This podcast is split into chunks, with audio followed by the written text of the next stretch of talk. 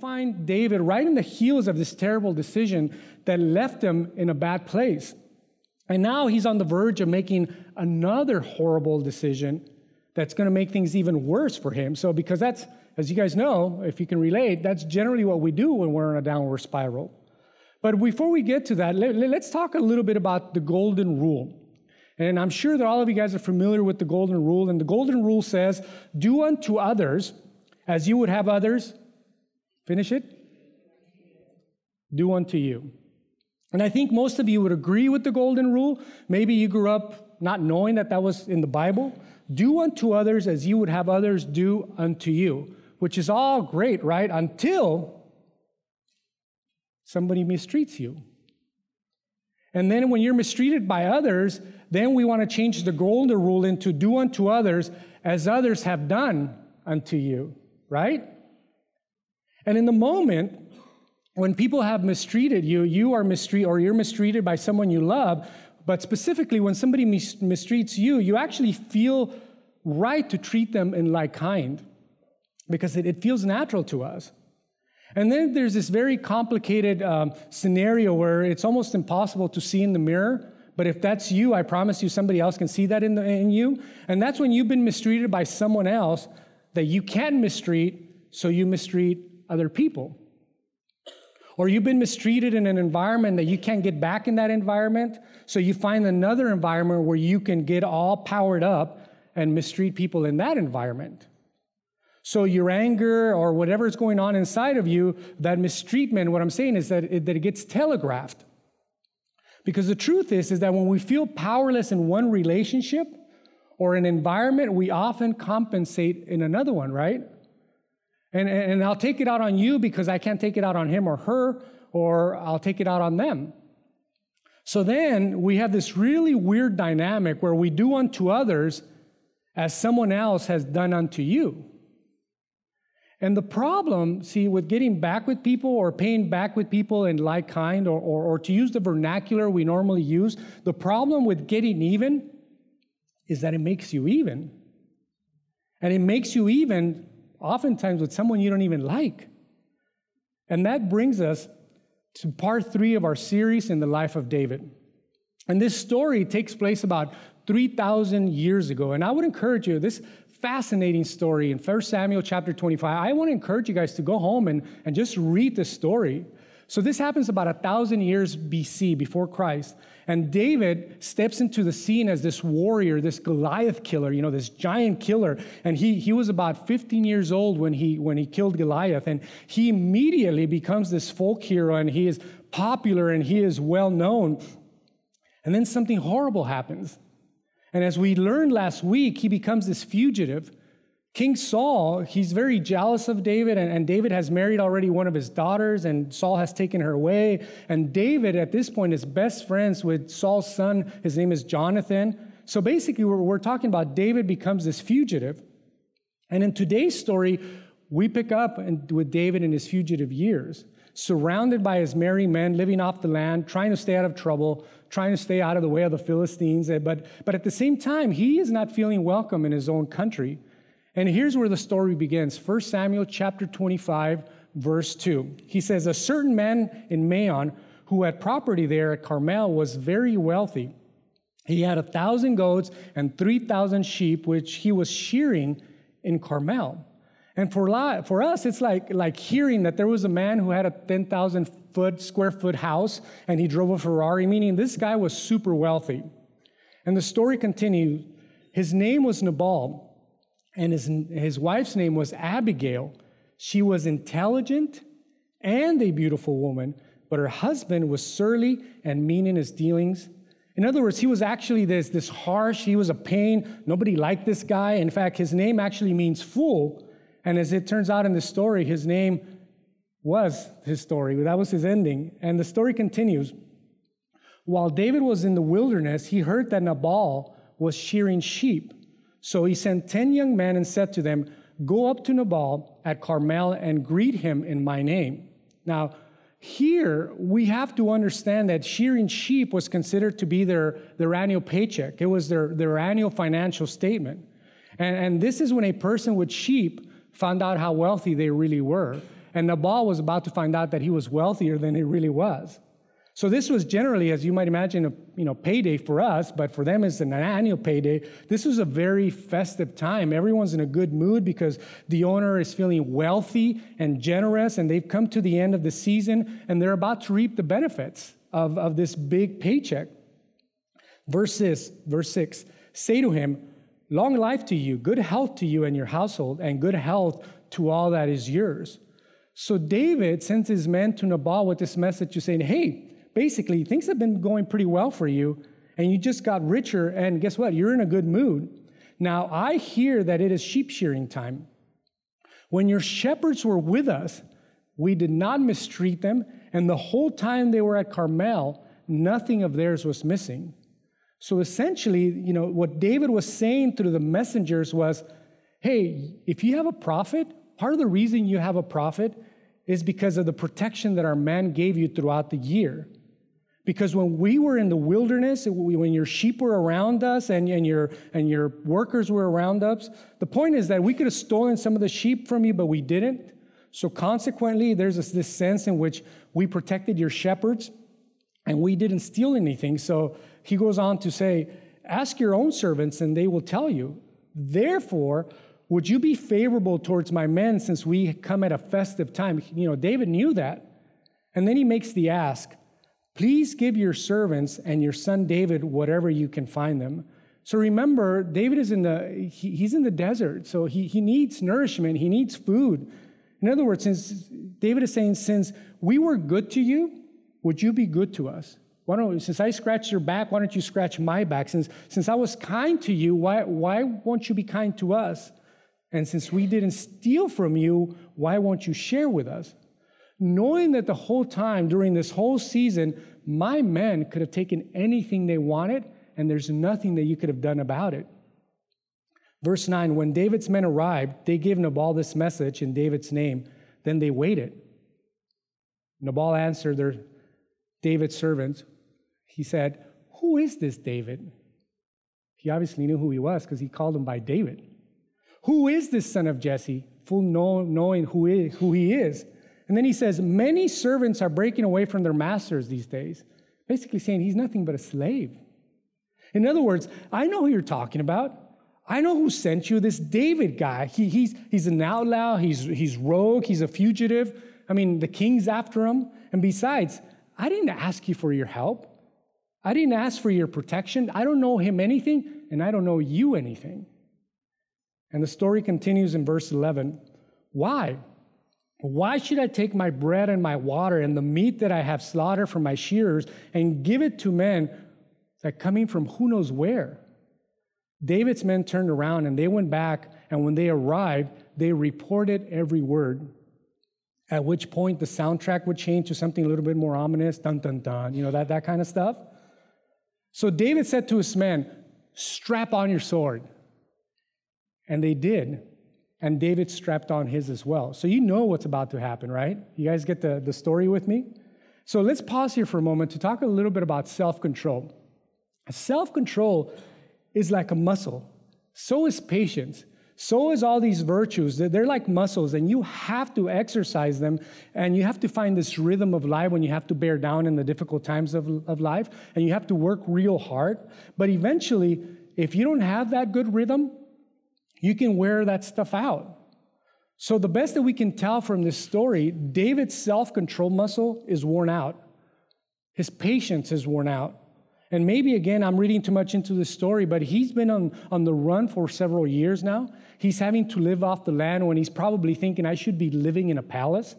So imagine that he, he's tried to do the right thing, and, when he, and then when he did the wrong thing, he repented.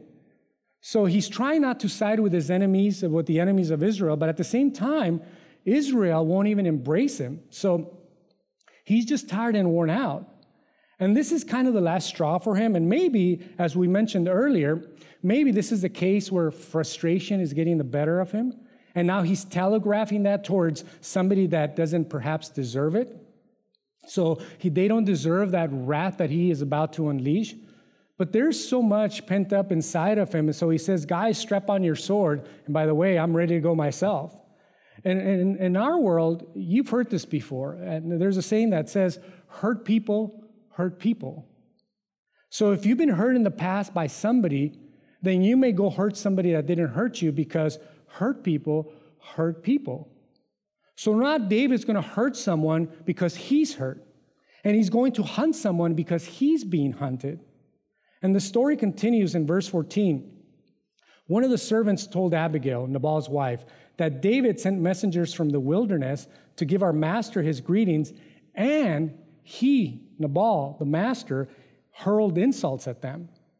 So this servant was there and witnessed the whole thing and proceeds to tell Abigail the whole story and terrifying every, I mean, uh, uh, verifying everything that the messengers said were true. And then the servant said to Abigail, Now, think it over and see what you can do because disaster is hanging over our master and his whole household, including the servant. So there was something in it for her too. She wanted to feel protected. He is such a wicked man, talking about Nabal, that nobody can talk to this guy. Now, the text tells us next that Abigail, here's the key, acted quickly. She didn't wait. She took 200 loaves of bread, two skins of wine, five dressed sheep, five measures of roasted grain, which is like 60 pounds, 100 cakes of raisins, 200 kegs of pressed figs, and loaded them on donkeys with her servants. And then she told her servants, Go ahead and I'll follow you. But she did not tell her husband. Smart girl, right? The text continues, and by the way, this is fascinating. Again, you guys should go, you guys should go home and read the story. It's fascinating. And as she comes riding down on a donkey, you, you, you kind of guys get the picture. You know, David's coming down the ravine, she's coming down, and David's men are snaking their way down into the ravine because she, he's going to this fertile place where that's where the sheep shearing is going on.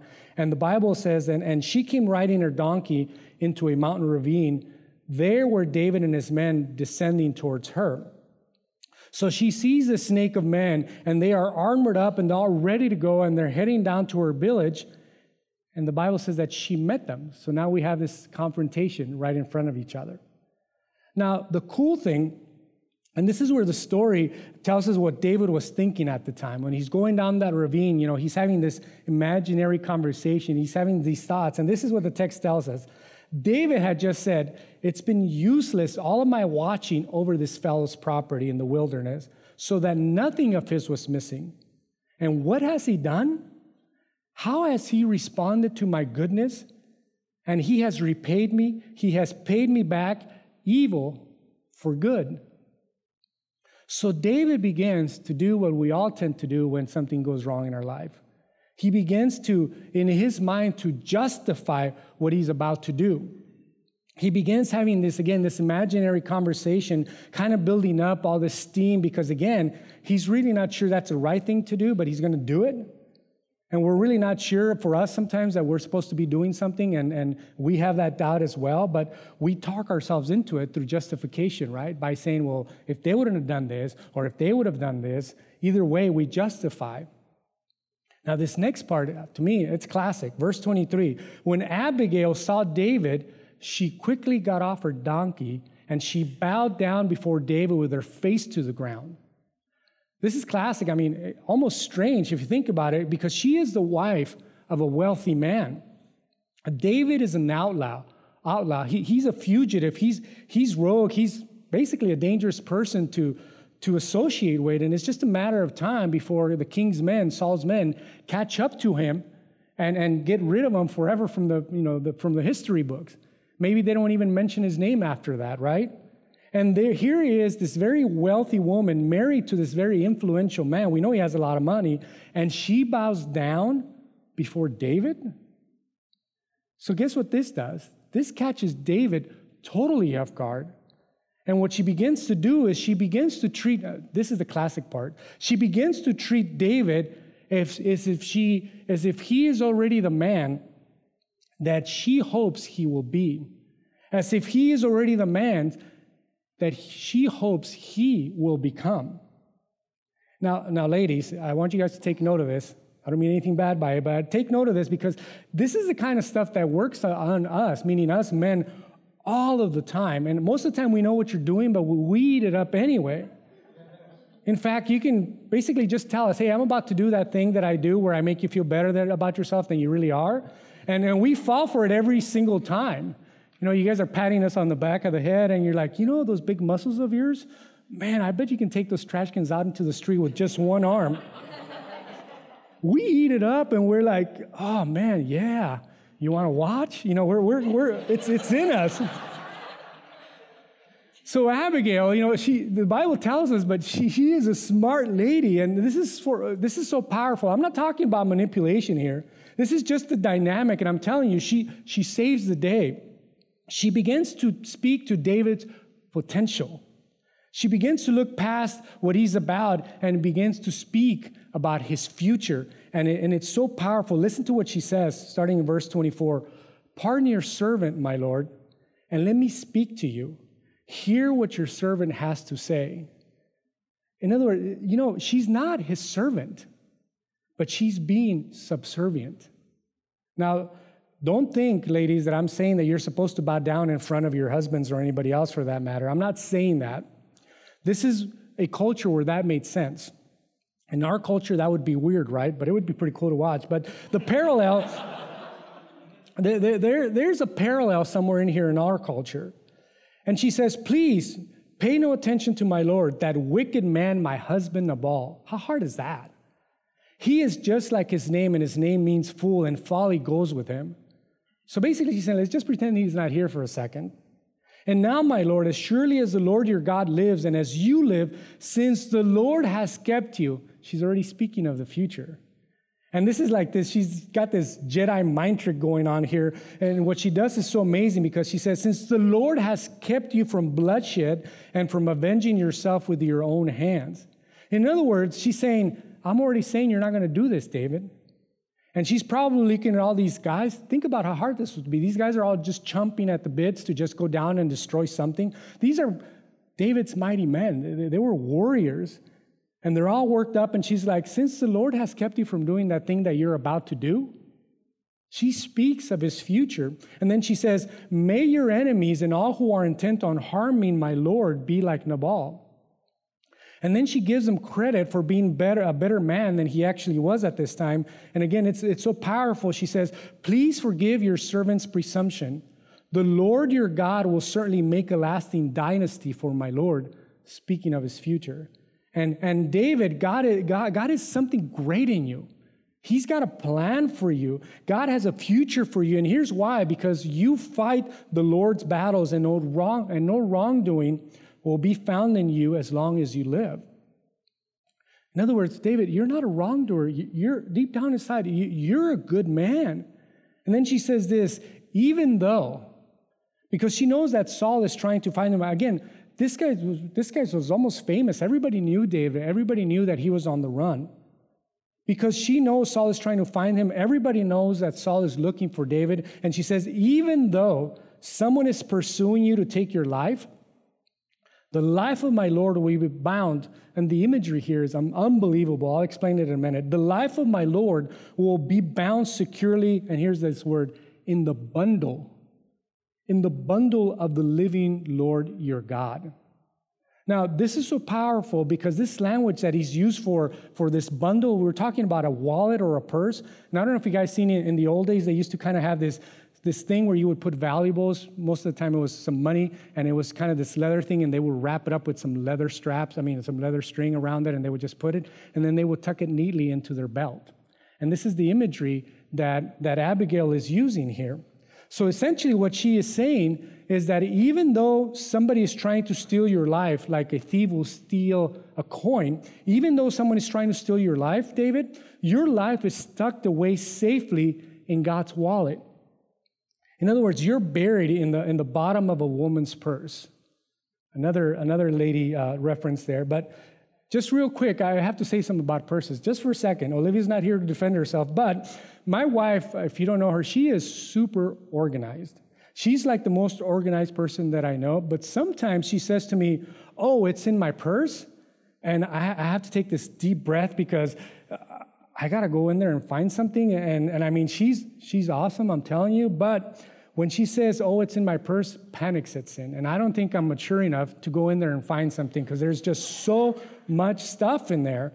Anyway, so, so, so Abigail uses this imagery, but then she says, But the lives of your enemies, now, this is brilliant because she, she's kind of she's doing this thing, and that if we read into the scripture and we read it so quickly, we miss it. But she's doing this thing that at the moment takes David back to when he was 15 and he was about to face Goliath, when he was dependent on God. And Abigail is so smart, she takes David back to that. Listen to what she says. She says, But the lives of your enemies, he will hurl away. Remember the sling? He will hurl away as from the pocket of a sling. Isn't that amazing that she was able to use those words to take David back to that moment? It's like she mentions this sling, and all of a sudden, David is back in that moment when he is completely dependent on God. When he wasn't having to take matters into his own hands. And now she speaks to his future, telling you this, this Abigail girl, she's a genius.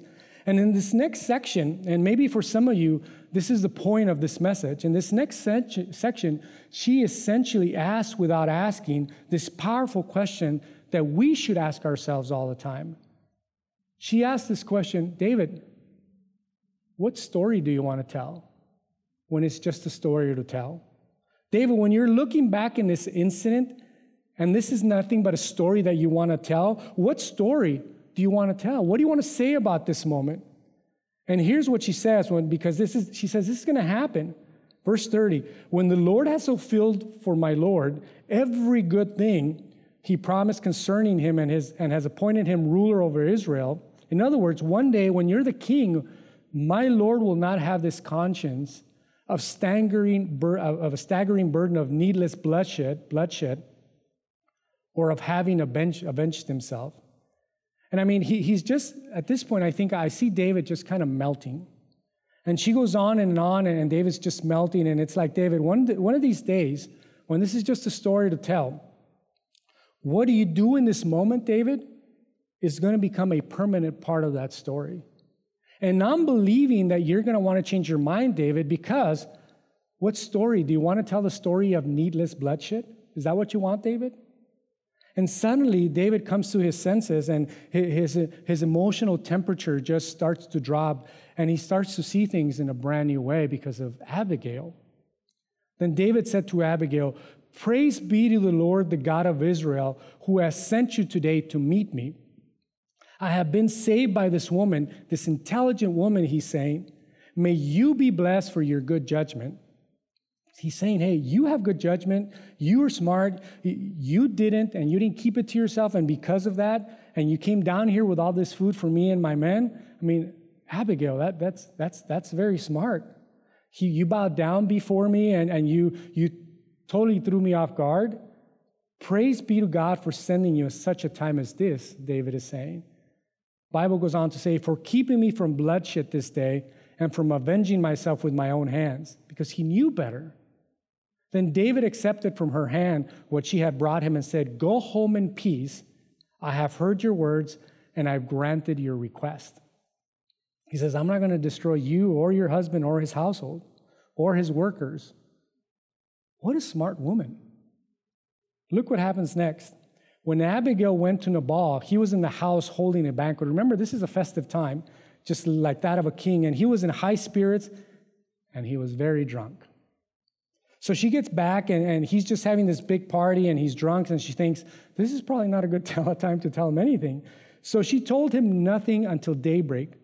So she waits till he's sober. And then in the morning, when Nabal was sober, his wife told him all of these things. And at that time, the Bible says that Nabal's heart failed him. And he became like a stone. And about 10 days later, the Lord struck Nabal and he died. And when we fast forward to verse 39, it says that then David sent word to Abigail asking her to become his wife. And it goes on to tell us that Abigail acted quickly, got on the donkey. She was attended by her five female servants. And when David's messengers came to pick her up, she left with them, became his wife, and they lived happily ever after. Well, isn't that great? I made up the happy ever after part because just to put that into context, nobody really lives happily ever after when you become one of somebody's wives, plural, right? So, in summary, here's what we have we have three characters and we have three different responses. We have one here on the story, and it wasn't David. Nabal, what does he do? He returns evil for good. You know, because David, we know, took care of his stuff and he said, Hey, I'm not going to share with you. So Nabal, he's this maniacal, nobody wants to be like him kind of guy. David was about to return evil for evil, wasn't he?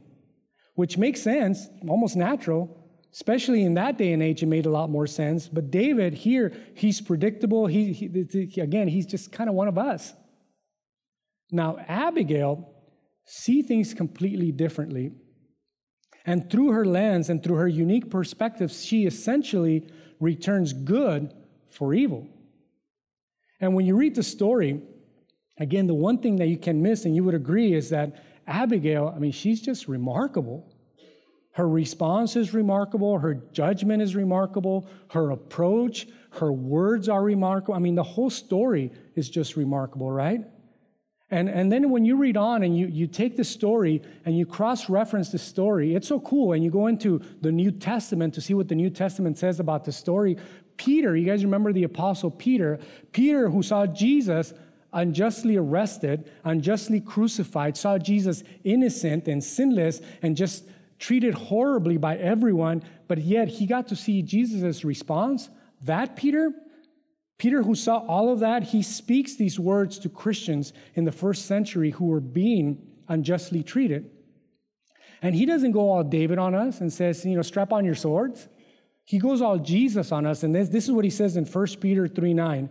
Do not repay evil with evil or insult with insult. On the contrary, repay evil with blessing, because to this you were called, so that you may inherit a blessing. And he's saying, hey, guys, I know, even though it's natural, even though someone might have done something bad to you and they might have done it to you on purpose, and even though they might deserve it, don't repay evil with evil or insult with insult. No, not even on social media where there's really no repercussions. On the contrary, he says, take one step further, repay evil with blessing or good. He's not just saying don't leave things alone. When you're mistreated, you, don't, you just don't ignore it or you go neutral, you don't do anything. No, he says you take it further, you go positive, and you go blessing. That's a step further. This is what Peter taught. And this is what Abigail did. And he would say to Christians in the first century, and he would say to Christians in this century, because to this you were called so that you may inherit a blessing. And then this, this is a, somewhat even a little strange to me in some ways. Then Peter, in the first century, quotes David from a thousand years earlier when David was in journal mode and starts writing all these things down of this story that we just read. And you can find that in Psalm 34.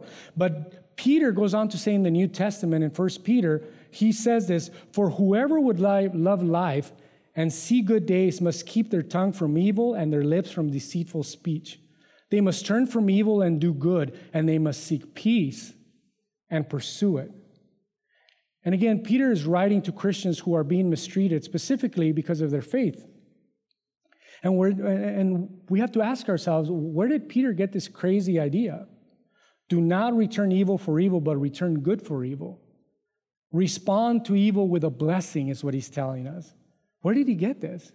Well, he got it from witnessing the Master himself, Jesus Christ. He didn't just hear it, he saw it, he, he experienced it, he witnessed it, and he was there that the Jesus made this famous statement from the Sermon on the Mount that, that most of us, maybe a thousand times, have heard when Jesus stood and said, You have heard it said, love your neighbor and hate your enemy. Because remember, the Old Covenant, the Old Testament, that was okay, an eye for an eye. But I tell you, and then Jesus turns everything completely upside down love your enemies and pray for those who persecute you. In other words, do not return evil for evil. So if you're a Christian, a believer in Christ, refusing to respond in like kind might be the most Christ like thing that you ever do. If you ever want to talk about somebody becoming a Christian and they don't know Christ, the way you act in this area alone may be the greatest thing that you can do as a believer to respond in like kind, or to put it in a big theological term, may be the most incarnational thing that you do as a Christian. So, as I close, I have three questions that I want you guys to take home with you and think about. I always have questions because I have questions for myself, not just because of you. The first question is Do I really want to get even with someone I don't even like? Think about that for a second. You don't, right? To get even with someone you don't even like is to become like them. Why would you do what they do or act like they do? You wouldn't. Wouldn't it be better instead to, to get ahead and, and you get ahead by, by refusing to get even? The second question is what story? This is a fascinating question for me as well. Think about this. What story do you want to tell? See, all of us find ourselves in the middle of a story of our lives. And eventually, you're going to have to tell this story, or your kids are going to tell, tell this story for you. What story are they going to tell about you? That you responded in like kind because you needed to defend yourself? Going back to David's life, there he is sitting on a mule, on a donkey, about 100 yards from making one or another decision. But Abigail stops him and speaks to his future, and she says, Do you really want this in your conscience, David? Is this really the story that you want to tell? Can you imagine if he would have gone on with that and then he goes on and sla- keeps slaughtering people? Remember the week before, a whole village was killed because of David's lies. Do you want to go around slaughtering people and eventually you're going to become king because people fear you, not because they placed you there? Is that really the story that you want to tell? I mean, uh, David? Because I think that's a question that we should all ask ourselves. What story do we want to tell? And then there's this third question. And again, that if you're a Christ follower, this is like Jesus' basic 101. What would it look like for you and for me to return good for evil? When you think about that bad experience, when you think about him or her, or when you think about your ex or your ex employer or what they have done to you, or maybe what your son and your daughter hasn't done, uh, when you think about your parents that hurt you, when you think about that neighbor that's been a pain, what would it look like in that specific incident, in that specific context, context, in that specific relationship? What would it look like to return good for evil? And to use Peter's word, what would it look like for you to be a blessing to someone who's hurt you or offended you? Not just do nothing. I'm not just going to ignore them and, and not be proactive. Because you see, to do nothing, that's called mercy. Here's what you deserve, and I'm not going to give it to you, so that's called mercy. But to actually, what Peter is saying here is to actually do something that they don't deserve, that is grace. To take it a step further, if you're a Christian, this is how our story intersects with the story of salvation. And this is, for us, folks, the best opportunity to be like our Father in heaven. But here's the thing in America, we're all generous, we're all compassionate, and I think that's obviously the Christian thing to do. It's very important, but it's also predictable.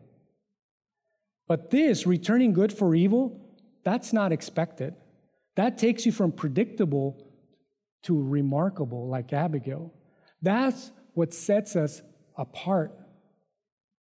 But the only way to get free sometimes from some of the people that have hurt us is to do exactly what they do not deserve for you to do to them and to be just like our Father in heaven. So here's what David would tell us Here's what Abigail would tell us for sure don't settle for even. Even is easy. And don't settle for predictable. And don't write a predictable story. Make it remarkable. Because at some point, this is nothing but a story that you tell. In other words, do precisely for others what they don't deserve. And when you do, you're like your Father in heaven. Because, like Peter says, this is what we've been called to do. Will you pray with me? Lord, what you're asking us this morning is nothing short of difficult to say the least. Because we all know that, and yet I don't think there's one of us in here that could say, I don't do that. I don't try to respond in like kind. And I don't get all worked up when somebody does something wrong to me or my loved ones. Lord, so we thank you for this story of Abigail, for that example, for someone who just speaks into our future and tells us that you have a perfect plan for us. So, Lord, first I pray that we would be able to understand that you are for us, that you are not against us, that you want what's best for us. And no matter what we're going through, Lord, that if we seek you first and foremost, then all things will be added on to us. Lord, and then I pray for anyone here that may be struggling with this concept of paying, repaying good for evil. Lord, I pray that you just do that thing that we can't do, and that, that you would stir in our hearts, that you would convict our hearts, that you would allow us to be a different people as a result of hearing your word this morning. In Jesus' name I pray. Amen.